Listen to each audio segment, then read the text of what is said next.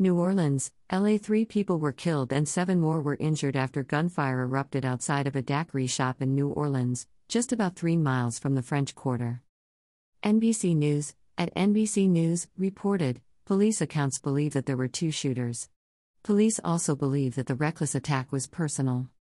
Greater than two individuals clothed with what we believe to be hoods approached from behind, right in front of the daiquiri shop right behind us, and opened fire, one with, we believe, a rifle and one with a handgun on the crowd.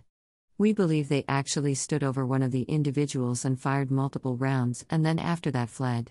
This has to be personal. Firing indiscriminately into a crowd? Shooting 10 people? Killing 3?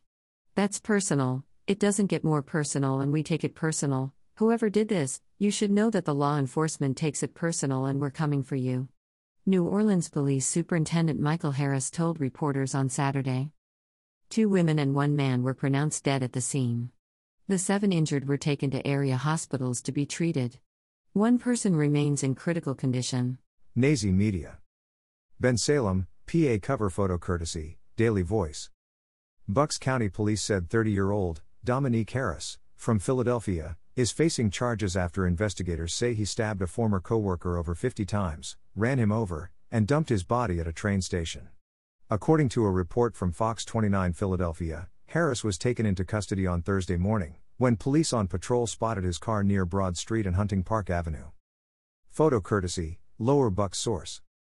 Police say Harris has been charged with criminal homicide and possession of an instrument of crime for the brutal attack that left 54 year old Michael Pickens dead. Photo courtesy, Yahoo News. The Bucks County Prosecutor's Office said that Harris is alleged to have ambushed Pickens on Wednesday morning as he was taking the trash out at a Wendy's restaurant in Bensalem. PA Harris allegedly chased Pickens as he ran toward the parking lot of Bensalem Beer and Soda, where he caught up to him and stabbed him over 50 times. Harris then fled the scene, according to the report. He then returned to the parking lot driving a four door Infiniti. He ran Pickens over twice. Harris then allegedly wrapped a belay around Pickens' neck before throwing him in the back seat of the car and drove away. Police were called to the scene of the stabbing after being called by the store's employees.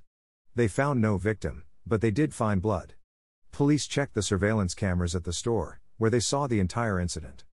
They followed the path the Infiniti traveled using surveillance camera of businesses along the Infiniti's travel path. That led police to the Cornwells train station, where police discovered Pickens' body. Harris is currently being held at Bucks County Prison. He is being held with no bail. Police said Harris and Pickens worked together at the Wendy's restaurant that Pickens was currently working at when he was killed. Harris was fired for harassment back in January of this year. Pickens was the victim of the harassment claim that got Harris fired from Wendy's, according to employee records.